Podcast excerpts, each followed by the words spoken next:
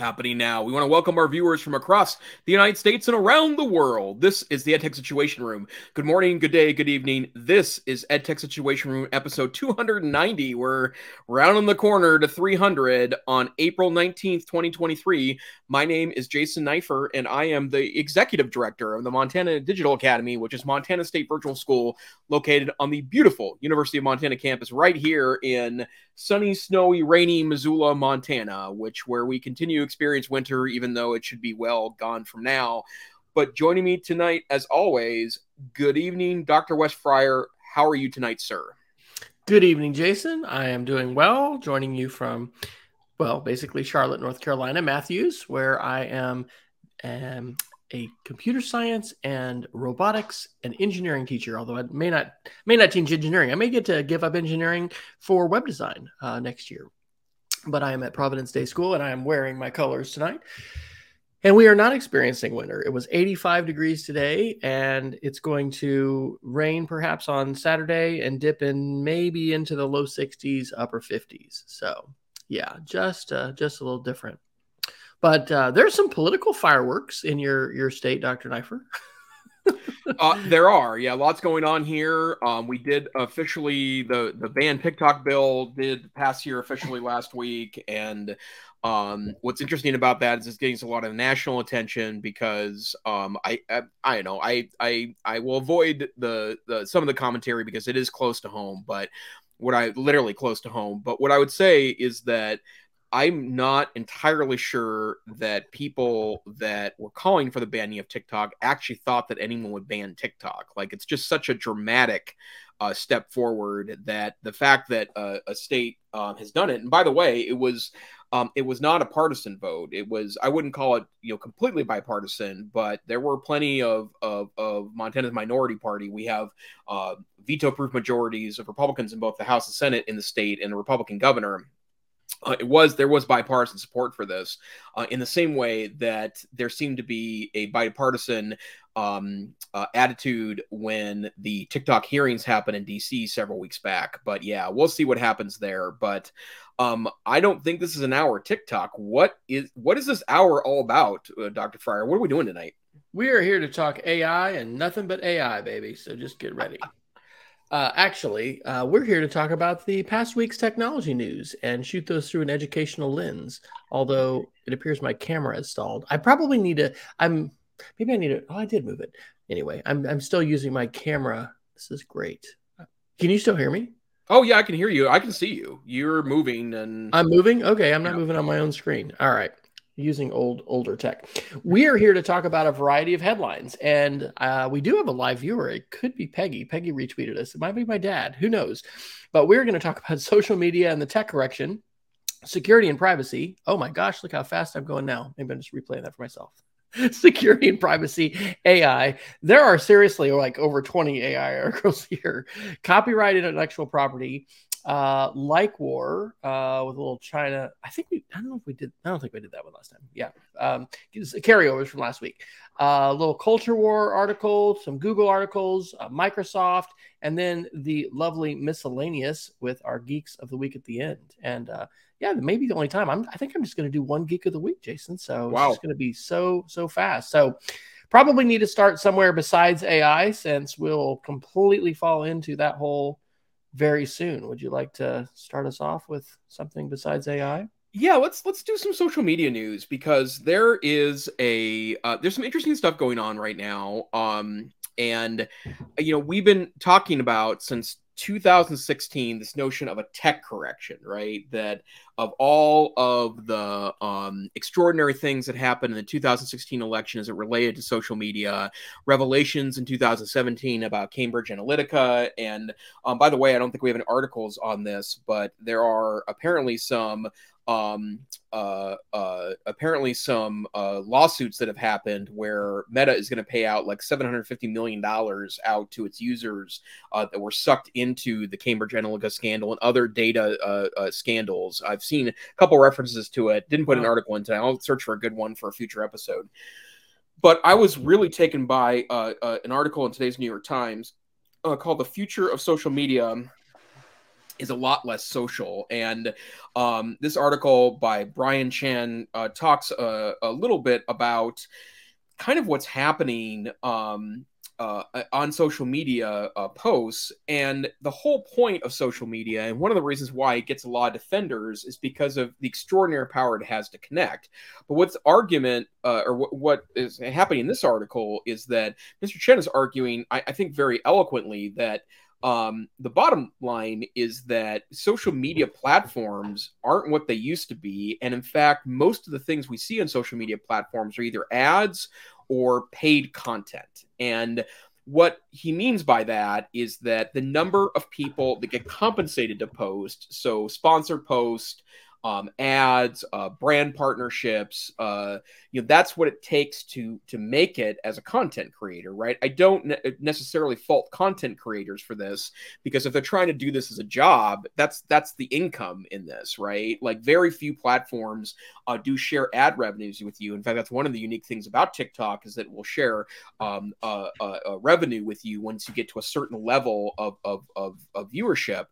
But it points out that Instagram and Facebook feeds are full of ads and sponsor posts. TikTok and Snapchat are stuffed with videos from influencers promoting dish soaps and dating apps. And soon Twitter making the most visibility, Twitter posts that gain the most visibility will come from subscribers who pay for the exposure and other perks.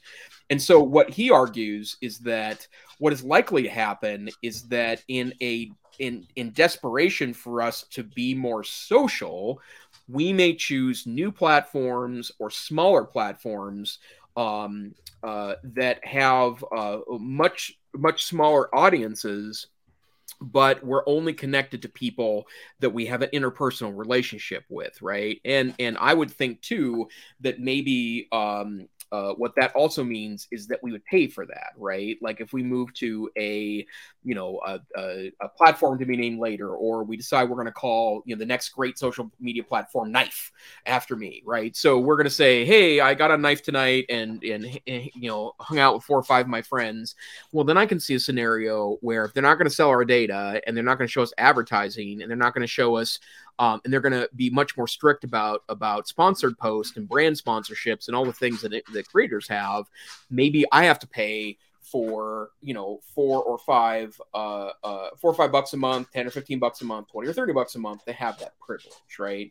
And so I find that to be really interesting, because that's tech correction, right? That's, I don't want my data sold. I don't want to be spammed constantly with ads. And I have one other point about sponsored social media, but Dr. Fryer, any thoughts about that? I know you are a voracious user of social media in both terms of private and professional pursuits, right? What's your thoughts about what Brian's saying here in the New York Times? I am all for reducing the influence of ads on our lives. I've taught a lesson today with my media literacy students about infopics, and we're doing this in the context of talking about conspiracy theories and the moon landing, but we talk about advertising, and I think that we're going to, I enjoy learning about products that I have interest in, so that the targeting aspect of this can be good, but I like to have some control on it. I like to have sort of a virtual knob, to turn it on and off. That's one of the reasons I love watching YouTube on my Chrome browser on my laptop, because I can, well, actually I am now a YouTube, what is it? It's not called Prime. Red, what is it? Anyway, I'm paying for YouTube because I finally just got fed up, Yep. And that isn't that the dream for YouTube? That's what they want.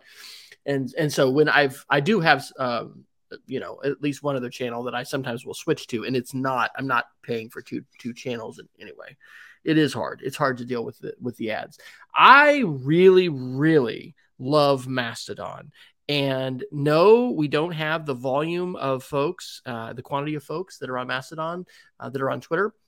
But one of the things I was struck by just recently really was, I've never really loved Twitter because it had millions of people on it. I loved Twitter because I was able to connect with other educators and then others just passionate about some of the technology tools and some of the things that I'm interested in. And so I have continued to find good engagement. In fact, I think there may be even better engagement on Mastodon at times than Twitter. And so I am liking it a lot. Betsy is saying that she's on the K-12 Leaders platform. Is that, Betsy, one that maybe Scott McCloud has had a part of? So it's working like social media for teachers and education folks. And that's one of those that I've joined, but I have just not engaged with.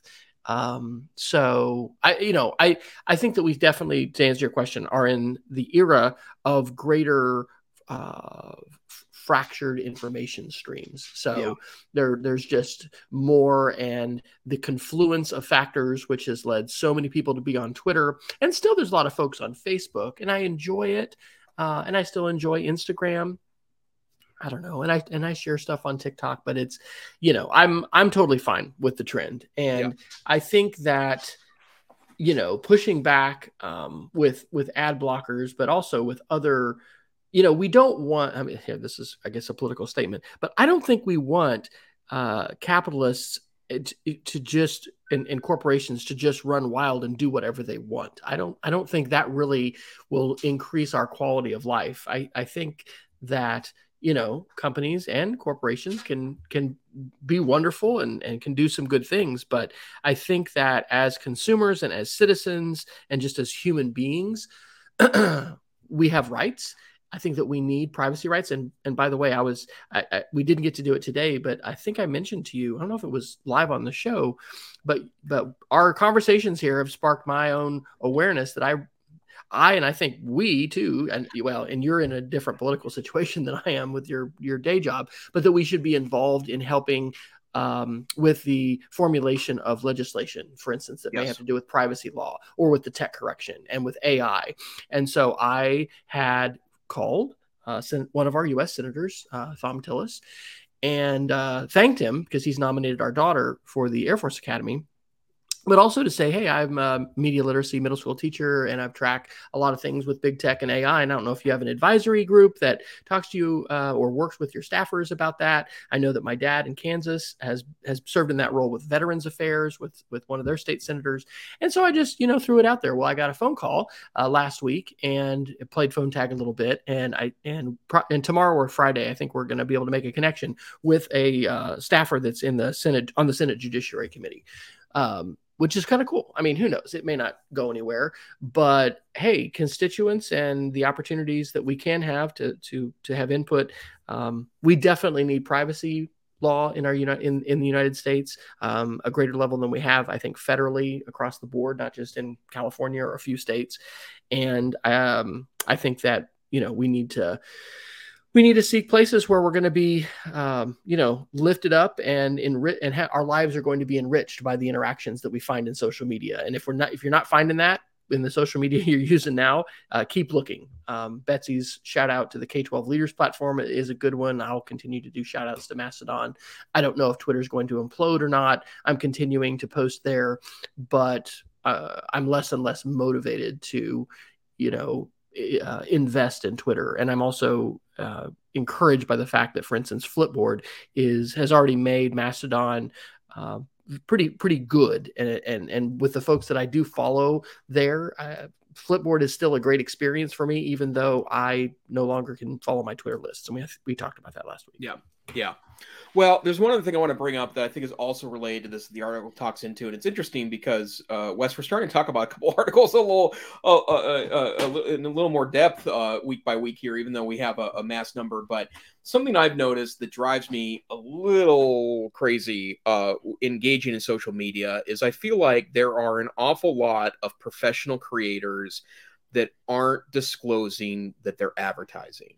And I won't name specific ones on the TikTok community. There are 4 or 5 of them that I think are particularly problematic. One of them is a big family account that posts pretty regularly, and it's clear, it's abundantly clear that they're getting sponsorship deals and all sorts of pieces here. And I've read the FTC law regarding this, and they have actually have some really wonderful pages about what this looks like and how it's supposed to look, but they are really out of control on several users' accounts. And at first I thought it was kind of a mistake of youth, right?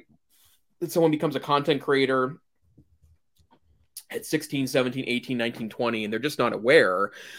But I do feel like that there's enough information about the necessity to be upfront about that. There's just no excuse anymore. And there's no excuse for people that have millions of followers on a piece to not know that. And that part is starting to become very concerning to me, because I also feel like that in the case of, well, I mean, we've seen this in context of creators that have kind of gone public with what some demands are made of them by people that they have contracts with.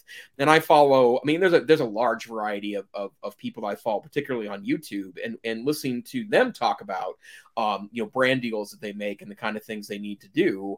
And a lot of times they sign a contract that basically says, don't disclose this, even though that's a violation of FTC rule. And that part too. They should be fined for that, right? Yeah, that's like saying, you know, you've got to speed, you know, to drive for our trucking company, you're going to have to drive 100 miles an hour everywhere. I mean, you just shouldn't be able to legally do that. And by the way, it's also against FTC regulation to post a positive review for something that you don't like. Like that's also something too that, I mean, that would be a harder one.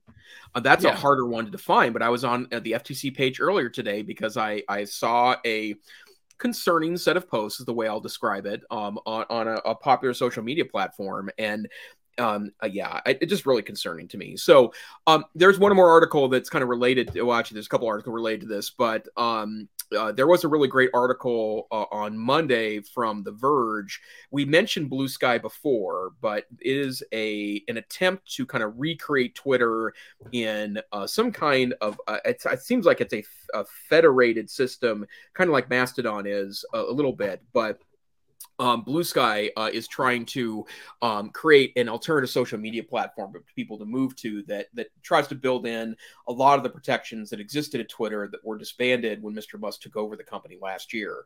And I will say that, and I have put in for a beta request. You know, we'll see if and when I get it before they're largely public. But I do think that some, maybe most, but not all teachers and education voices would abandon Twitter to a new location that had compromises on it. The other thing I've also learned over time is that not every person in the ed tech world, for example, I mean, a lot of them are sitting around worrying about their SEO and, you know, in some cases also have financial relationships with companies they're not disclosing to. That's not our corner of the social media world isn't immune to that. But I would like to see if there's a place, you know, the reason I don't want to leave Twitter is because I have friends there that I would have a hard time finding on Mastodon, or they don't want to do Mastodon. And it's still pretty Wild Westy over at Mastodon. But I hope that Blue Sky has a chance of becoming a decent alternative here. Yeah. Well, I think I didn't put it in there, but I think it's the latest Twit. Yeah, it is the latest Twit podcast, which I don't listen to, you know, every week, but it was a very excellent discussion about content moderation and how, you know, social media platforms and others that flap around about, you know, free speech and just going to be a free speech platform. I mean, if anytime somebody starts to moderate a sizable user base, you learn that you have to moderate and you there is no we are just neutral. And I don't know if we have an article about it, but the CEO, it's referenced in this Verge article you just put in. The CEO of Substack really, I think, had a big fail in this podcast interview recently, because did not have a good answer for instance, some acknowledged Nazis and white supremacists that are using the platform.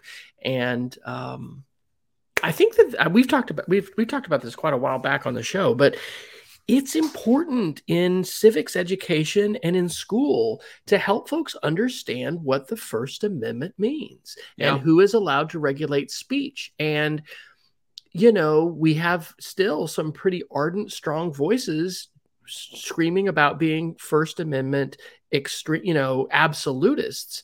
And no one wants that in practice on a social media platform.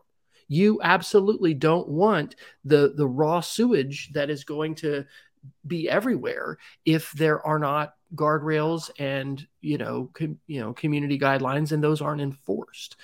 So, well, and I think the other lesson we've learned from this is that, the new Twitter under new ownership has also, despite its free speech absolutist piece, has also chosen to regulate speech in a way that they may not see is based in hypocrisy, but I think is. And the bottom line is that it does seem like the absolutist free speech crowd is extremely interested in their speech being free, but isn't as interested in your speech being free.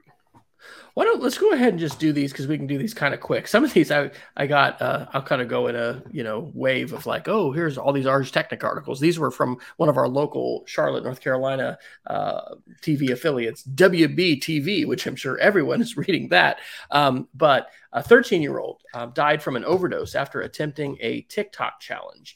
This was in Columbus, Ohio, and this is from WBTV.com on April 17th. Evidently, their 13-year-old son, Jacob, died after he overdosed, taking over-the-counter medicine. He took a bunch of Benadryl, responding to a TikTok challenge, and he died after 6 days on a ventilator. We've talked before about TikTok challenges. They are real. There's also been, a great deal of fervor, and some people have argued, moral panic over that, and perhaps some overreaction, but hey, there are kids who have died doing these things. And again, we need to be talking about these things with students, right? In a digital citizenship context, in a health and safety context. I mean, where are you going to weave that in? But we've got kids who are harming themselves, and social media is playing a role. Maybe that won't be happening in Montana anymore if TikTok is banned, but maybe the kids are still going to find a way to get on. Tech Dirt, which is not a publication that I necessarily read a lot, but had an article on April the 14th about Twitter suspending a user for sharing a Washington Post story about the Pentagon docs leaker. This stuff is crazy. I don't have the article in here about Substack, but for a day or so, evidently Elon himself, because most of the stupid things happening with Twitter do start with the CEO, apparently, was mad at Mastodon, and so was blocking the links that people were sharing to, did I say Mastodon? Substack. He was blocking Substack links. And then, this, of course, I honestly think that Elon Musk is not psychologically well. If you want to listen to last week's Hard Fork podcast, I'm not going to say out loud what he had painted on a mural next to Twitter, or what he changed his Twitter name to, but it is just ridiculously profane things that maybe a middle school student might do. And this is the grown man that runs Twitter. And people will try to say, well, this is a contradiction because, he said he wanted to be the free speech platform and all this. I'm telling you folks, the man is not psychologically well. And from the standpoint of a tech platform that deserves our investment of our ideas, of our time, of our intellectual property, this sort of just shoot from the hip, I'm going to block these links, I'm going to block this, like that is completely antithetical to the web, unless it is based on a sound policy for content moderation. And these aren't. These are like vendettas against companies. He blamed, Substack for stealing Twitter code to, put out a clone because it has a notes feature. And it's just, it's just, so silly. I'm just doing these real quick, and then we'll let you respond to all of them, Jason. TechCrunch on April the 10th. Twitter circle tweets are not private anymore. This is also huge, okay? Just think about all of your direct messages suddenly being public. If you're not familiar with Twitter circles, it was a, quote, private way to be able to share things just among friends. I'm in like one Twitter circle that Lucy Gray, who's a Apple Distinguished Educator, I know her from being up in Chicago. I think she's still in Chicago area. Anyway, I haven't shared a whole lot there. I like to share publicly. I don't really want to share privately, but these were not just like available for hackers. They were actually put as promoted feeds or recommended posts in other people's feeds somehow. And so I don't know whether this was a sign that, you know, Elon has fired too many Twitter engineers and the algorithm is going bad. But that's an egregious violation of an alleged, you know, private way of sharing posts. And then lastly, and you've already mentioned the social media TikTok ban, well, the TikTok ban in Montana. This is in Gadget from April 12th. Arkansas passes social media law requiring age verification. And it is unclear at this point how this is going to be enforced. But some folks are saying this is going to mean, you know, taking a scan of your driver's license and, you know, uploading that. That could radically change anonymity on the web. Now, maybe there's some positives to that. But there's also a lot of reasons why, you know, we don't want to have a requirement to upload a driver's license to any kind of, you know, social media account that we need to join. So anyway, that's pretty substantial. And that follows on the heels of Utah, which we talked about, I think, a couple weeks ago, where Utah passed and the governor signed a social media law that's going to require anyone under the age of 18 to have parental consent. That law goes into effect in a year. But parents are going to have to sign off on accounts, and then the actual websites are supposed to give parents complete permission to access all private messaging as well as public messaging from their children. So there you go, Dr. Neiffer. 5 articles. I'm sure you've got a few opinions. Yeah, I'll just share one of them, and then we can move on. This time we're spending half an hour on social media. So the Engadget article is super interesting because here's the thing about the whole notion of social media safety, right? And not that I'm against this, actually. In fact, I think it's probably the social media companies probably should have parental permission for students to get on these platforms. And in fact, I just remember all the hand wringing 18, 19, almost 20 years ago, when Facebook started becoming widely available. And there was a 13-year-old age limit, and, you know, middle schoolers would regularly just lie and get on the platform anyways. It feels like it's a little sketchy to hand off your parental driver's license to some, you know, I don't care who the company is, right? I think that also creates some UGG as well. I also think we do need to put more tools in the hands of parents to help their kids with these social media platforms, right? You know, I, having been, I guess, a bit parental adjacent, because I have had nieces that are both now adults that kind of went through this, grew up in the age of social media and having their parents navigate it. And, you know, the one Instagram profile that you share with everyone, including your family. And then there's alternative accounts that are not shared with your family, but then they get recommended to you as Uncle Jason. You know, that sort of stuff is all an interesting part of this. But at what point are you drawing the line on social media? And I'll give you a really prominent example of this. YouTube is considered a social media platform, right? I don't think it's a social media platform because that's not how I use it, right? I think of it as a media hosting platform. But depending on how they draw the line here, it does have a stunning influence on middle school and high school students. If we suddenly cut off YouTube because it requires a parental signature to get onto it. And again, I'm not going to wade into that debate because I do think that there is a debate to be had there about how much parents should be giving permission for students to access X, Y, and Z. But that's where I think this is super interesting. If you go into detail in the article, the line of what a social media system isn't particularly clear, and in fact there seems to be some generic language that goes ahead and exempts LinkedIn as a professional social media platform. But I just think it's really interesting, and, you know, these are not the regulations I'm looking for. They might be the regulations we get, right? But I hope we can continue to have nuanced conversations so at some point we are meaningfully regulating these platforms. Here's one more that before we go, we have 20 AI articles, by the way, ladies and gentlemen. So that's it. That's all. Netflix. Jason, do you remember getting DVDs from Netflix? I do remember getting DVDs from Netflix. All right. Well, did you know that Netflix is bringing that to a close? Again, this is from what everyone else I'm sure in the world is reading. WBTV, Charlotte, North Carolina. This was, well, it's an AP article they reprinted, of course, from April 18th. Netflix to bring down the curtain on its DVD by mail service. And it talks about, as we've mentioned, declining numbers, revenue, as well as subscribers on Netflix. Again, there's more choices. There's Disney Plus, there's Peacock, there's like all these different, streaming services. And so they're, under some pressure as far as revenue growth. And at one point, the DVD service was Netflix's biggest moneymaker. They had stopped in, 2011, they stopped reporting how many folks were subscribing to that specific service.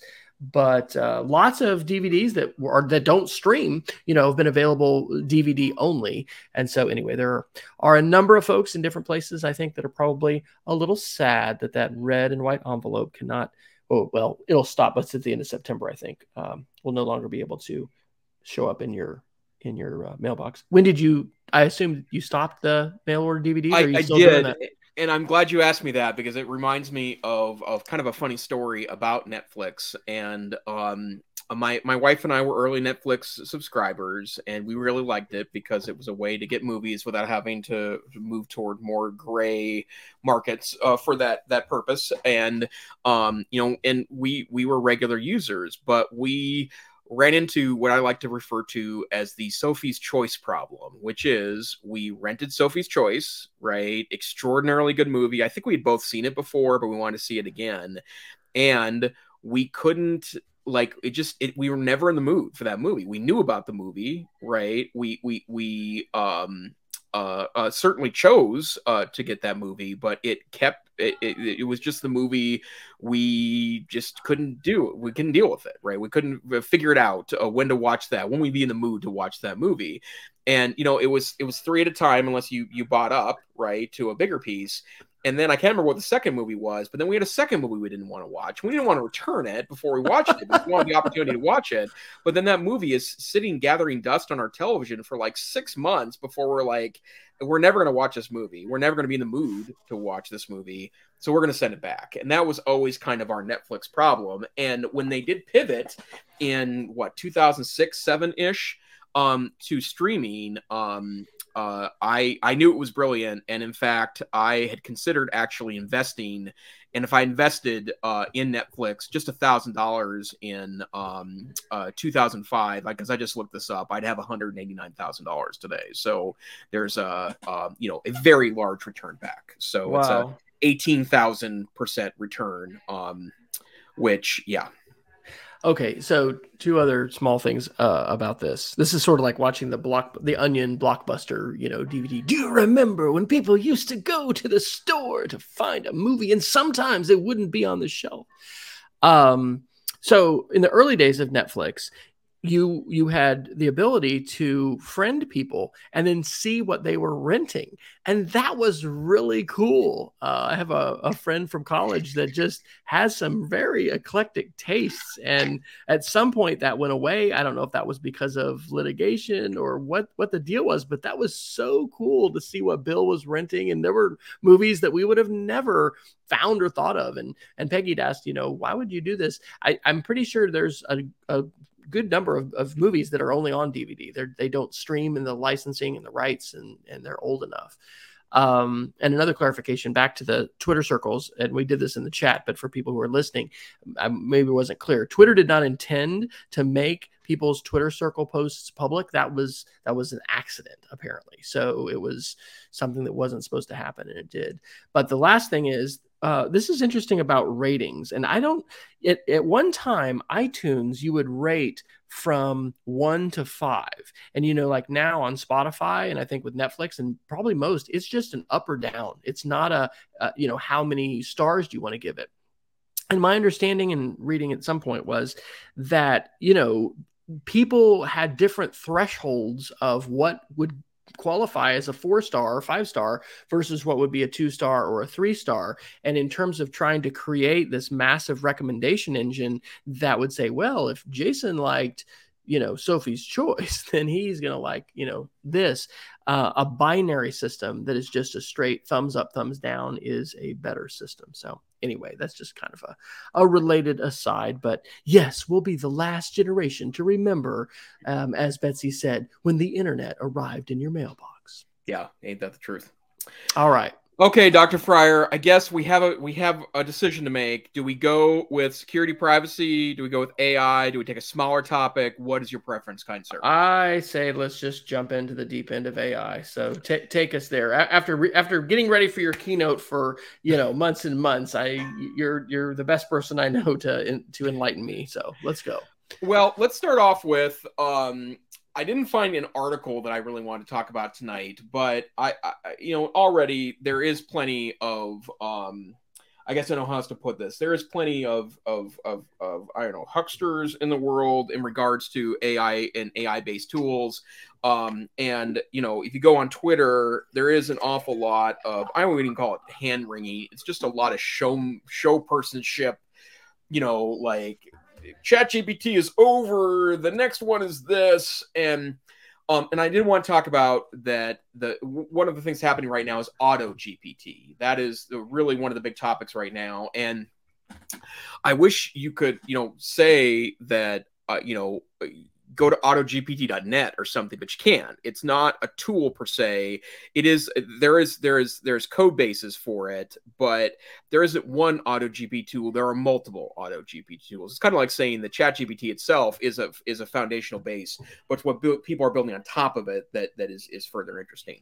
But AutoGPT is something that I think people assumed the ChatGPT would be able to do at some point, but essentially is an automated and not really self-aware in the way the singularity people might talk about, but because it can access the internet and because it can essentially take commands, AutoGPT is the evolution from these AI models being chatbots versus being something that can interact with other websites. And I have seen some demos on YouTube.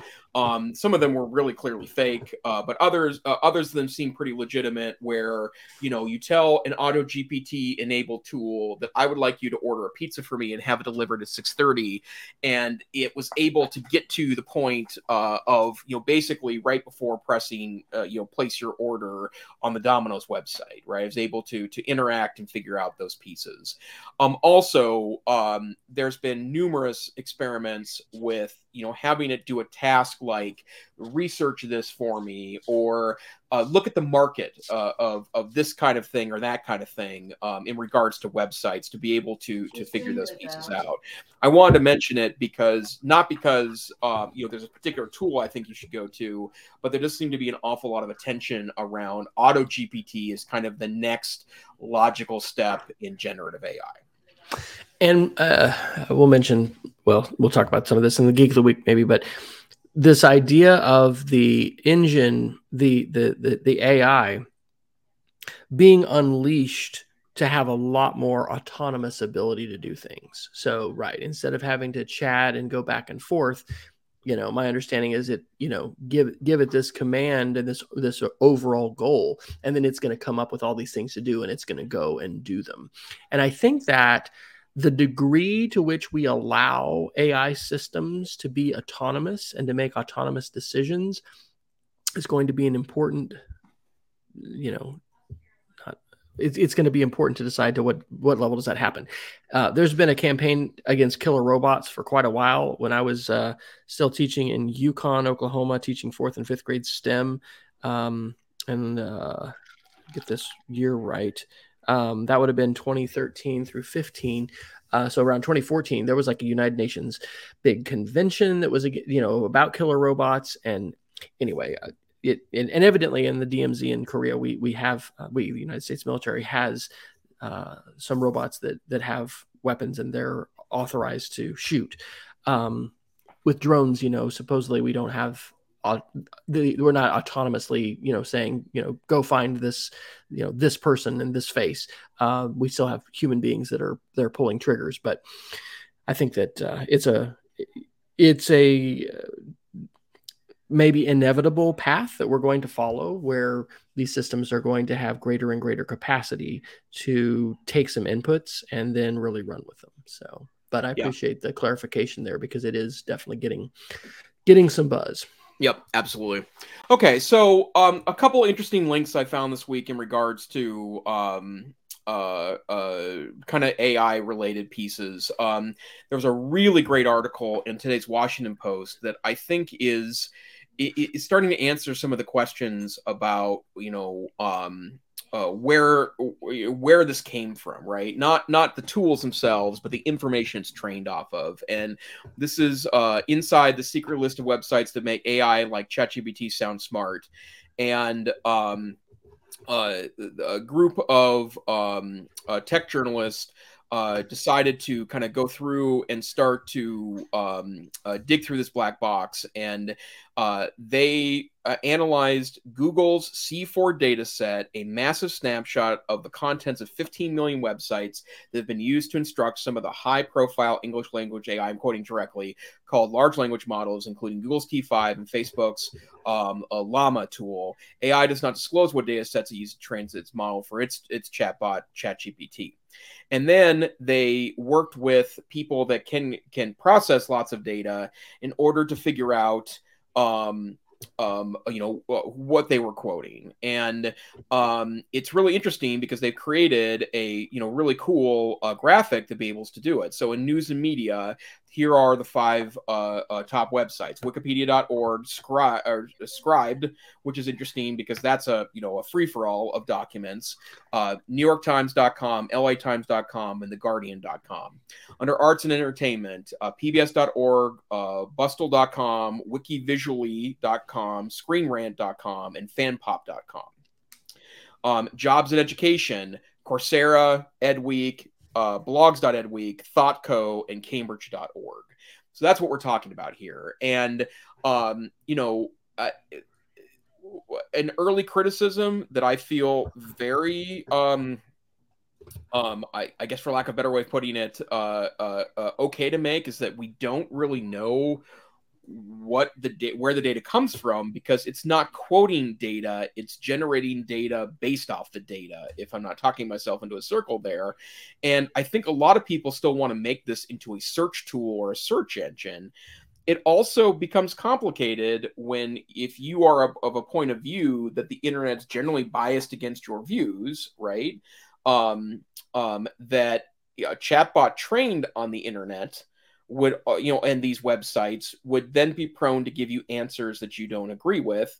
Also, if the internet tends to have a certain set of biases, which, I think has been well established in the last 30 years of internet access, that creates a whole different thing too. So I'll just kind of leave that to you, Dr. Fryer. Any thoughts about the Washington Post study here?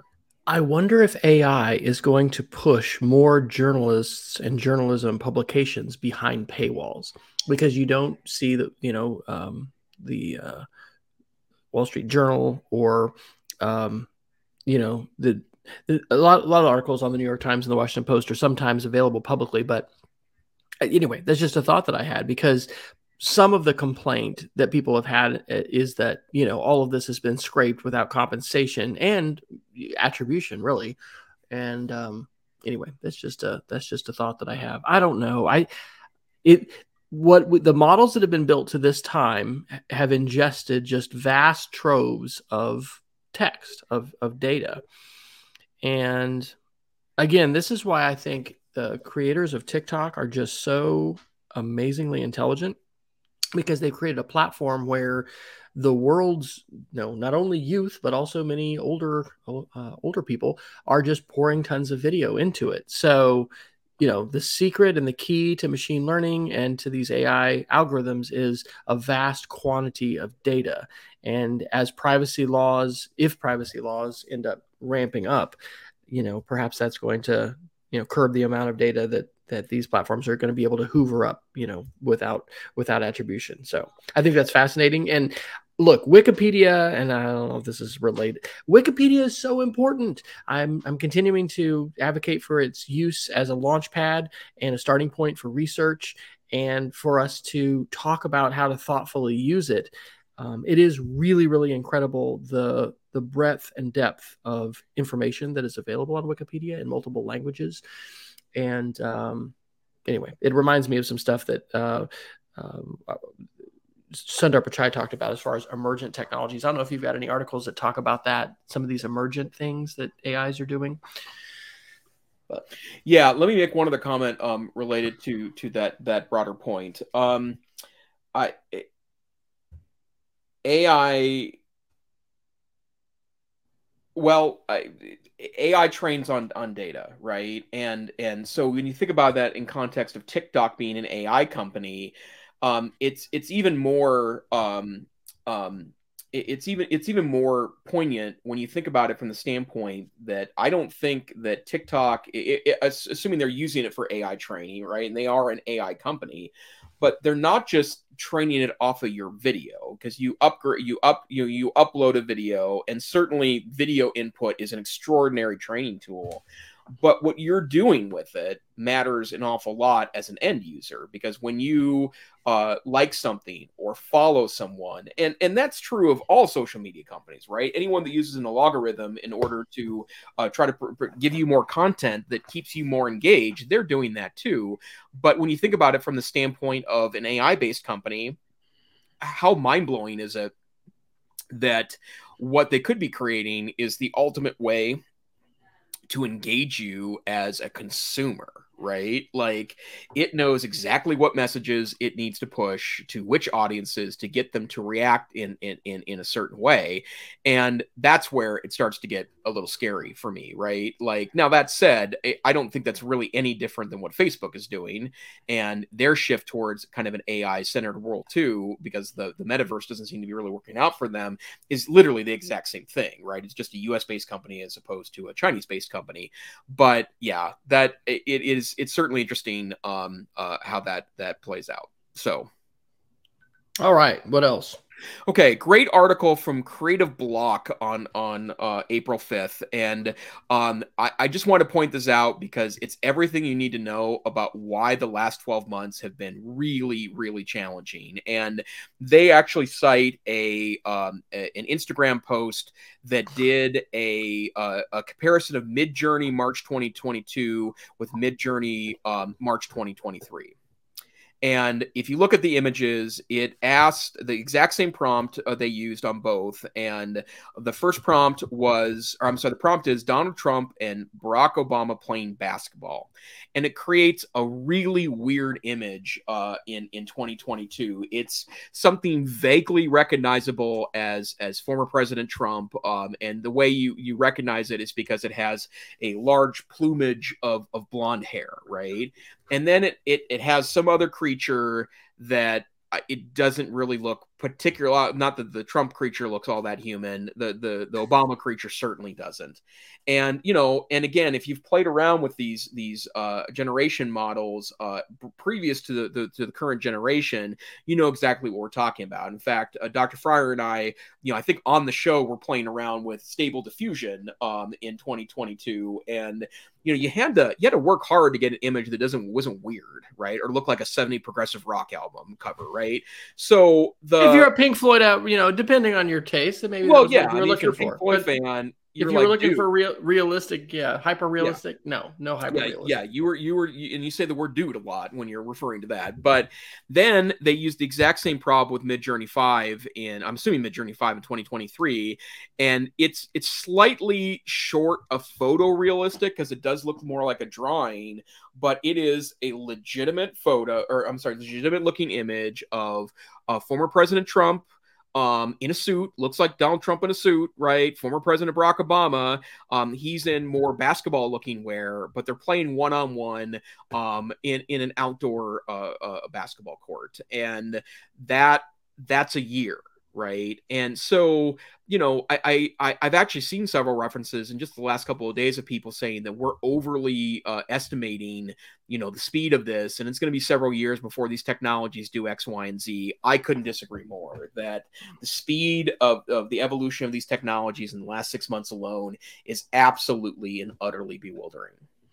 Yes, and I think that is one of the things that we should be able to have consensus on. The speed with which ChatGPT specifically went to a mind-blowing number of users is something that has caught people's attention.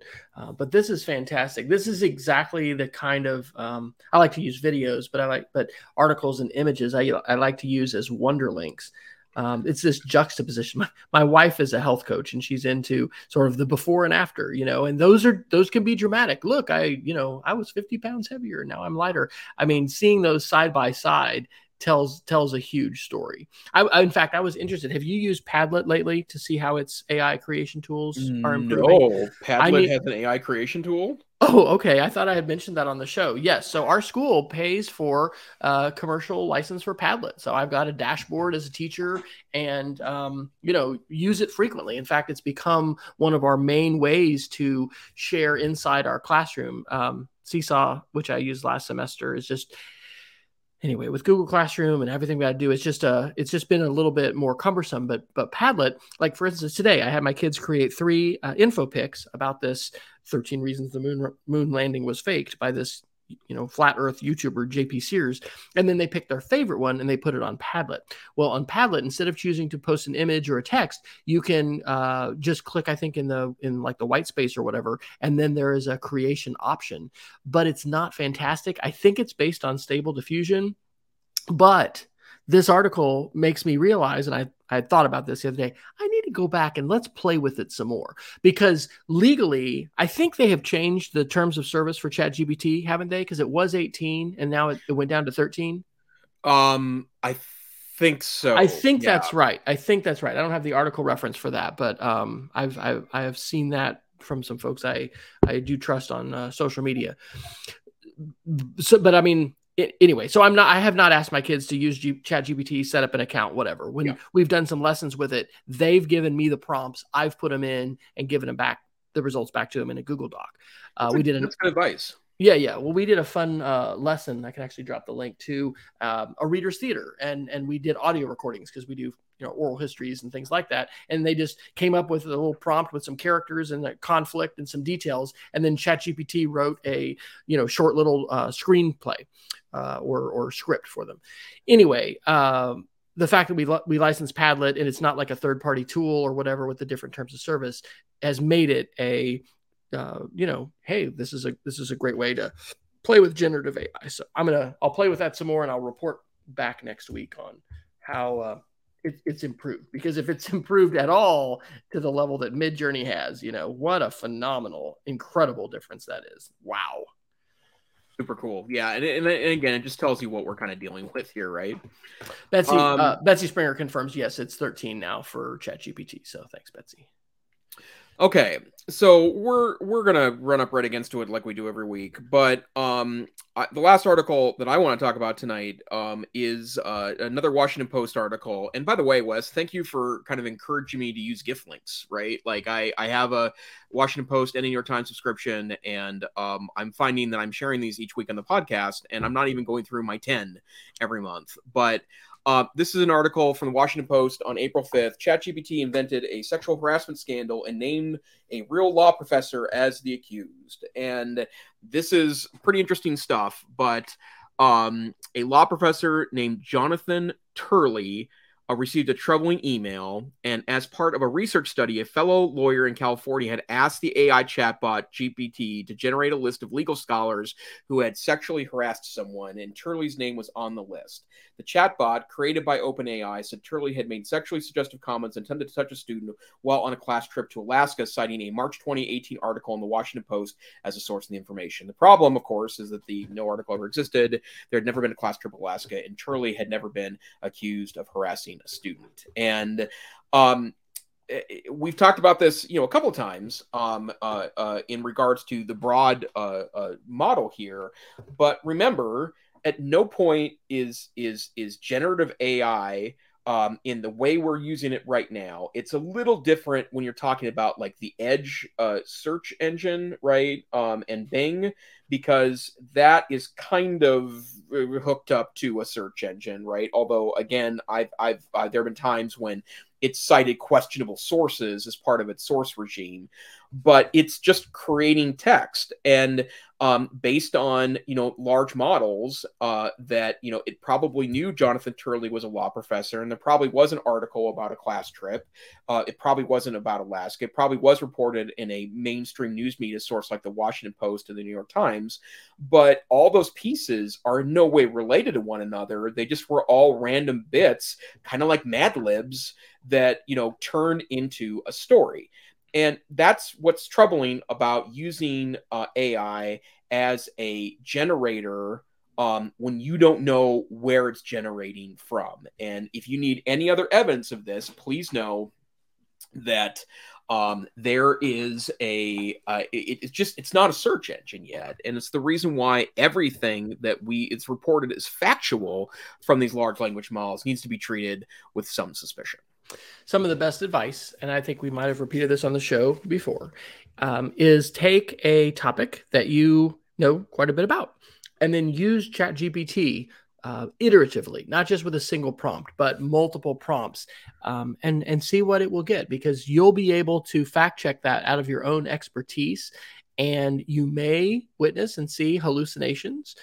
Those can be for books and movies or other things. I mean, there was an op-ed, and I think I have it in a past week. I don't think it made it up here, but Turley wrote an op-ed about this very situation because it was brought to his attention.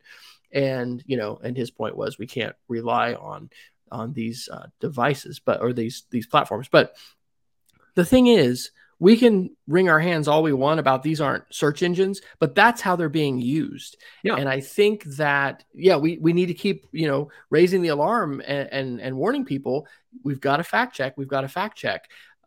But people are, this is what, one of the things I agree with Bill Gates in his interview that's on YouTube about ChatGPT and AI most recently, this idea of using natural language instead of code or specific syntax for a Google search. You know, you remember when Al November used to teach his Alta Vista lessons, you know, about the ways that you would, you know, hack Alta Vista to do a good search. I mean, that was literacy, and that was web search literacy, but it just makes a lot more sense to use plain English.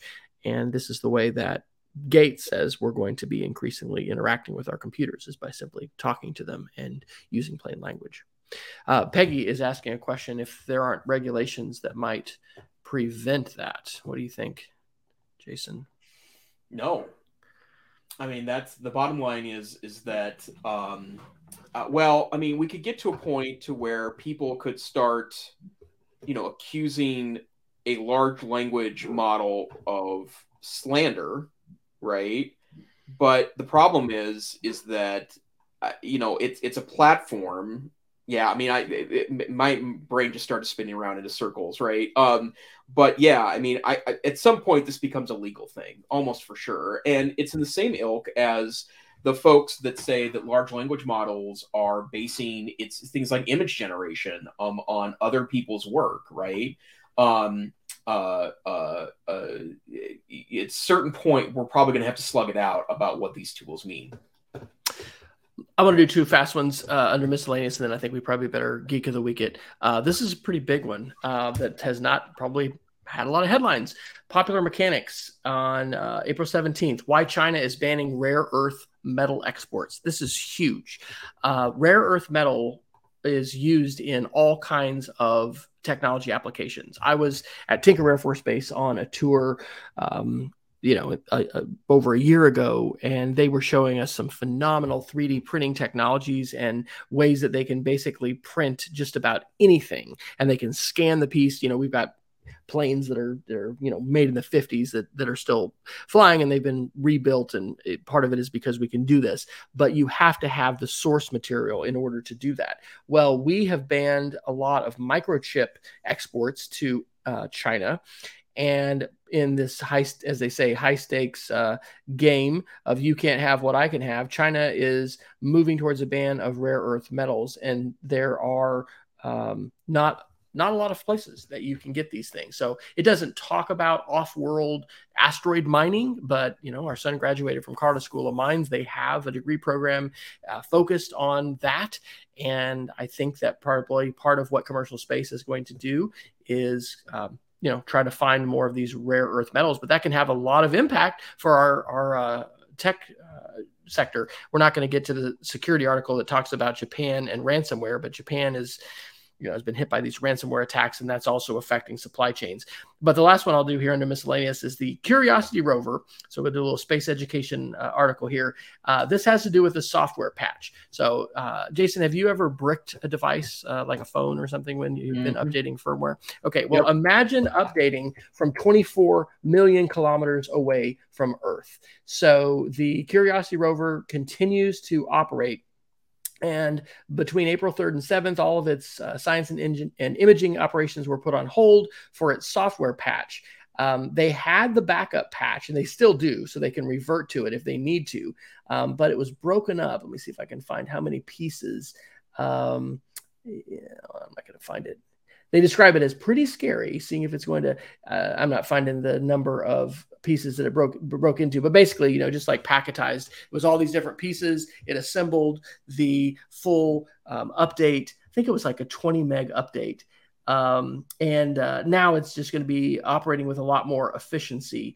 And so anyway, I thought that was just really cool. So if you've ever updated anything with firmware, I mean, that can be a dangerous time when you can brick the device, because if it's interrupted, ooh, shoot, I just bricked my iPhone. That can even happen.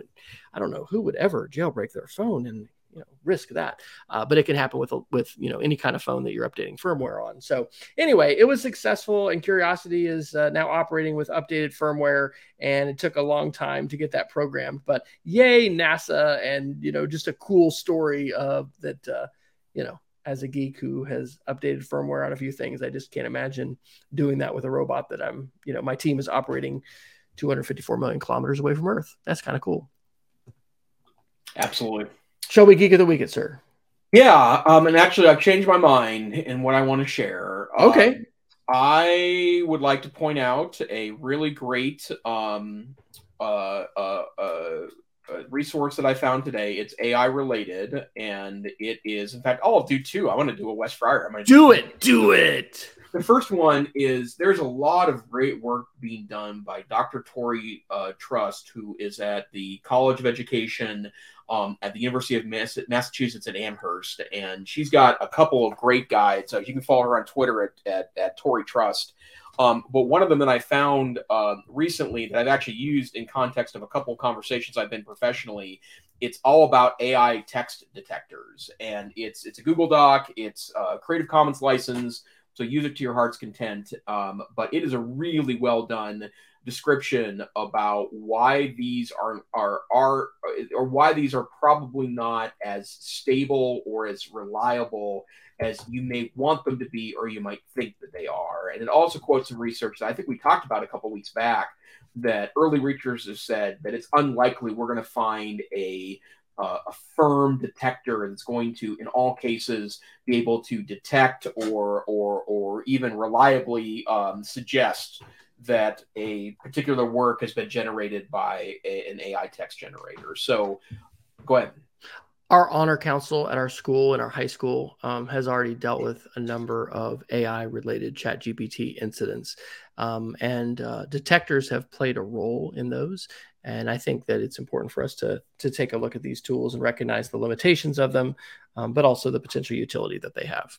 Yep, absolutely. And it's a data point, right? And it should never be the data point. And in fact, I would go a step further and say, having been in the market for several plagiarism detectors in the past and work with some of these tools, a lot of people want to treat them as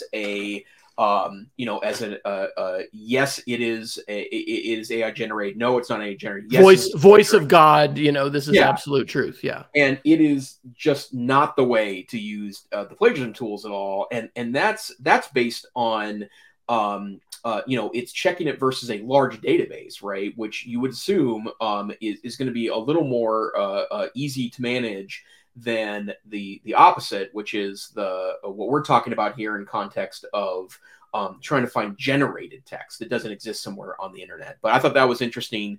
And then also, you can befuddle a lot of those generators. I've seen examples of just adding an extra space between sentences befuddles it. United States Constitution has shown up at one point on GPT-0 as being completely AI generated. There are a lot of ways to befuddle these. But yeah, I agree, Wes. I think you're saying exactly correctly. We have to be really careful about this. And more importantly, it's a data point, but we should never treat it as the data point. Okay. Well, I'm going to do a single Geek of the Week, and it's a video I watched. I love documentaries. I love 60 Minutes. And so 60 Minutes a couple of days ago did an almost 30-minute episode, not just on AI, but on Google. And it's an interview with Sundar Pichai and many other Google engineers, a little preview into what's coming with Bard and with AI in our Google world of calendar and docs and mail and all of that kind of stuff. But I really, believe that Sundar Pichai is an exceptionally intelligent and I think he strikes me as a very ethical CEO. So refreshing given what we have with some other tech CEOs currently.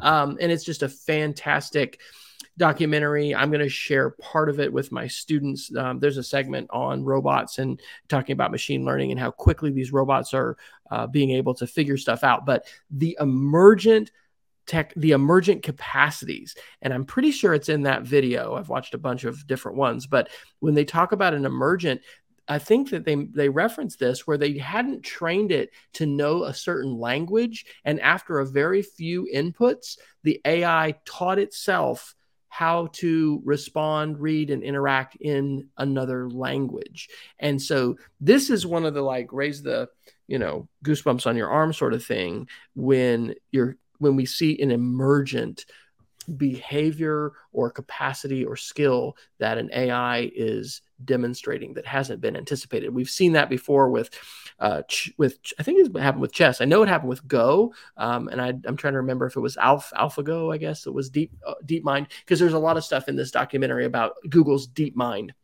and those folks talking. So check it out. It's about 30 minutes long, well worth your time. And it's absolutely worth sharing with others because it's such a good breakdown of this stuff. That's not just jargon filled. And for tech geeks, it really breaks this down. And part of what we need to be doing, and we do it on the show. And thanks to Peggy and Betsy for being here live and everyone who's listening and viewing.